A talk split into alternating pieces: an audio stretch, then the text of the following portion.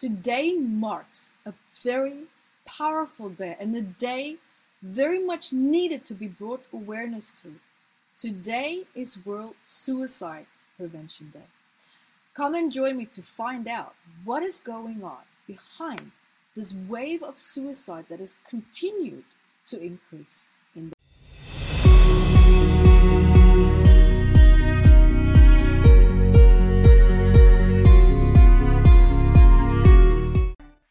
everyone, my name is Yvette Rose, founder of Metaphysical Anatomy Technique, which is a powerful healing technique designed to help people to move gracefully through challenges in their life and to also achieve permanent and wonderful results. You can find out so much more at YvetteRose.com.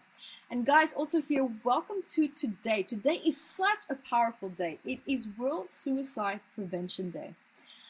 And I, I have tremendous respect for the people that brought this day and this moment together. And that's why I'm really taking the time to jump into this and to also contribute just my my bit of support and effort into this because of my own challenges with suicide and two suicide attempts I might actually add. And I also made a video in my YouTube channel um, at YvetteVideos.com called My Last Suicide Letter. And I would highly recommend you to watch that video if suicide is something that you're challenged by, or even if you have a friend or someone close to you that is challenged by this condition.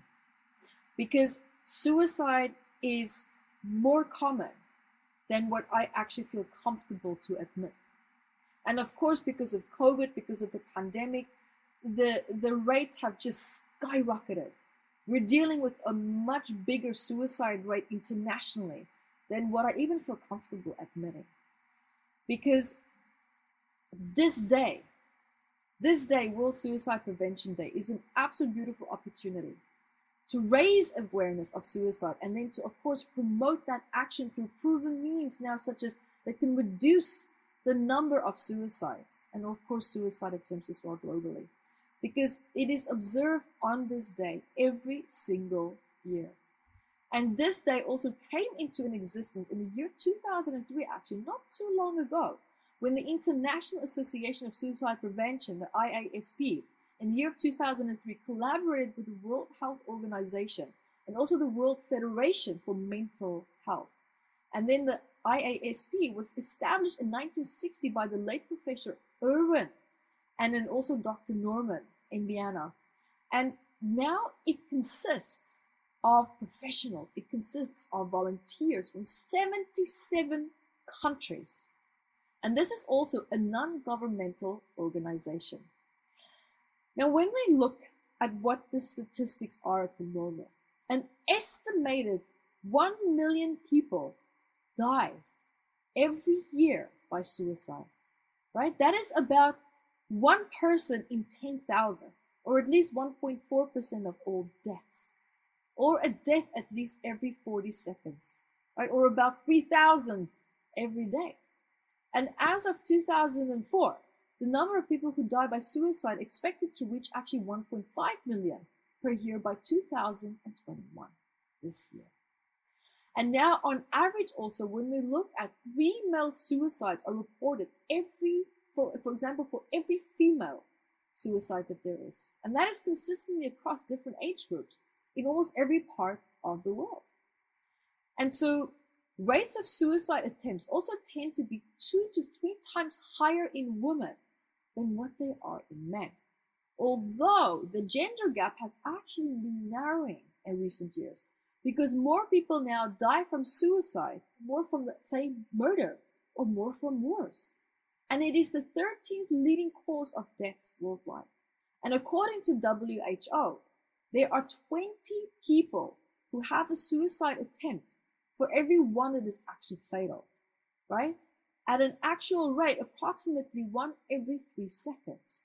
So suicide is the most common cause of death for people from the age 15 to 24. Now, even the age range says a lot.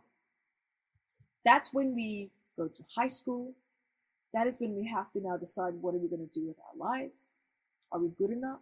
Can we create the life that we want? Our expectations may be too high. Do we feel too much pressure? That's our golden years.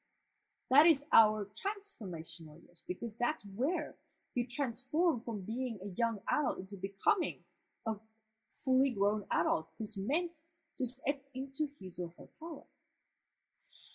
Now, when we also look at, say, a lot of scientific research and breakthroughs about this issue, according to studies, mental illnesses like, for example, depression, schizophrenia, OCD, anxiety disorders, insomnia, they all have actually shown a higher rate of suicide. And here, the most common pathway to suicide is through depression, which affects two thirds of all people who actually kill themselves. And now, in October, right, in October, researchers in Canada actually found that you know people who are depressed, who commit suicide, actually have an abnormal distribution of receptors of the chemical called GABA, one of the most abundant neurotransmitters in the brain. And GABA's role is to inhibit neuron activity. So if you think about, for example, like the gas pedal and the brakes on the car, GABA is the brakes. And this also is now explained, for example, by the co-author Michael Poulter, who's a neuroscientist at the Robarts Research Institute of University of Western Ontario. And he explained this really, really well. Because Poulter and his colleagues actually found that one of the thousands of types of receptors of the GABA is underrepresented in the frontal polar cortex of people with major depressive disorders who have now committed suicide as compared now, for example, with non-depressed people who died of maybe other causes. Now, the frontal polar cortex is involved in, for example, in like a higher order of thinking, such as maybe decision making now. That's a really great example. So scientists don't quite yet know how this abnormality leads to the type of major depression that makes someone suicidal. But anything that, for example, now disturbs that system would be predicted to have some sort of important outcome. And Poulter also said right? He also said that this GABA receptor problem is not the result of abnormal mutated genes. Rather, the change is epigenetic, meaning some environmental influence affected how the relevant genes were expressed. That is now made into proteins.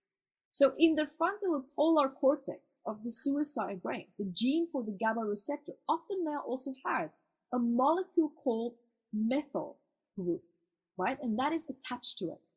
And that the team discovered as well. So when now, for example, a methyl group is attached to a gene, it keeps that gene hidden from cells, right? It keeps it hidden from cells. That's protein building machinery, basically. And in this case, preventing the cells from actually manufacturing the GABA receptors. Now we also have to look at, for example, what could these environmental factors be? And that is why I highly recommend that you watch the video, My Last Suicide Letter. Because I learned a lot from my experiences with, you know, suicide attempts. I wasn't, you know, for me, it wasn't the one where I would bluff and say, I'm going to do it, I'm going to do it, and then, you know, I don't. Because people who threaten to commit suicide are in such a deep place of pain that that is their way of asking for help because they don't know how else to ask for help. And I was the opposite spectrum. I was unwilling to ask for help. I refused to ask for help. I was too proud to ask for help. Instead, I completely skipped that entire process and I just tried it. And I'm thankful that I failed. I'm thankful that I failed because here I am with you right now. And I'm deeply, deeply thankful for that. And I wouldn't change a thing in my life right now. And that split decision to choose life was the best decision that I ever could have made in my life. But what I also had to ask myself, what in my environment felt so unrelatable, so unsupportive that I was about to take my own life. So you see, the way that we also feel about our environment, the way that it, you know, interacts with us and vice versa, triggers unresolved emotions, wounds often. It can even trigger ancestral predispositions. It can even trigger psychological disorders, especially if you have been going through a stressful time. Every person in life has a threshold, and that includes you and me. And when you hit that threshold, what happens? The body either emotionally, psychologically, or physically starts to malfunction because now it's scrambling around, it's looking for alternative resources as to how to deal with the situation that it doesn't know how to deal with. And when the body, mentally, physically, or psychologically, starts to feel so unresourceful, right? It feels so unresourceful that it goes into a state of distress and panic. And when it continues to stay in that state of distress, now perhaps anxiety, but then it can switch. And from my personal perspective and, and research and what I've observed in my students' clients, is that people go into a state what's called, in what I would call an instinctive response called surrender. Now, instincts are normally meant to keep you alive, but in this case, it's an actual default reaction that takes place subconsciously without cognitive intervention, without them making a decision. It just happens because the body doesn't know what else to do. It just doesn't have access to any more emotional, physical, or psychological resources. And that is when it goes and it, and it reacts in that way to its environment. It just surrenders. It becomes passive and it stops act, reacting. It stops taking in emotionally, physically, and psychologically what it is that's its environment. And what does that do? It creates an illusion and a feeling of disconnection, which is the most painful place that a person can be in because that also triggers the fear of dying. Because long ago in our ancestry, we lived in communities. Connection is what kept us alive.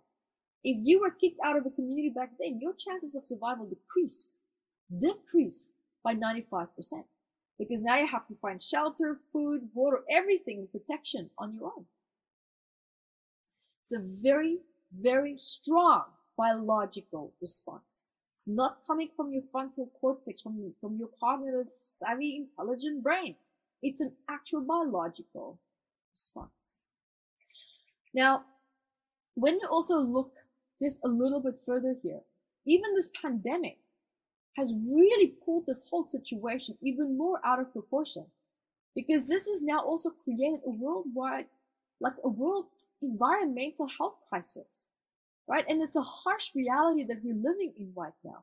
And it is seriously detrimental for a person's mental health, especially if they already had predispositions to mental health challenges, right? So someone already struggling with depression, someone already struggling with anxiety, it's going to exasperate that. And if you don't feel that you have access to immediate solutions or feeling or at least resources, you're going to feel unresourceful. And that previous explanation that I just explained to you, it can trigger that cycle. And of course, now today is a powerful day, guys, to observe World Suicide Prevention Day and to also to look at highlighting, right? The adoption of this, you know, type of researches that's been done, the, the awareness that's been brought to this, the support that's coming forward in this as well. And if suicide is something that you feel challenged by, immediately call your helpline. Call someone that is in your local country. Call someone in your hometown. Call someone in your neighborhood. Because honestly, this type of condition is best handled when you have someone physically there, someone physically available to you, because it creates that feeling of connection. I cannot stress to you how deeply important that is. And of course, if you don't have someone there, there's so many online apps and websites that you can go to where you can speak to people anonymously as well. Because even just feeling heard is already cathartic. It's already taking that, you know, already diffuses that, that high threshold pain point that you have reached. To just feel heard and that your voice and your opinion matters because you are important.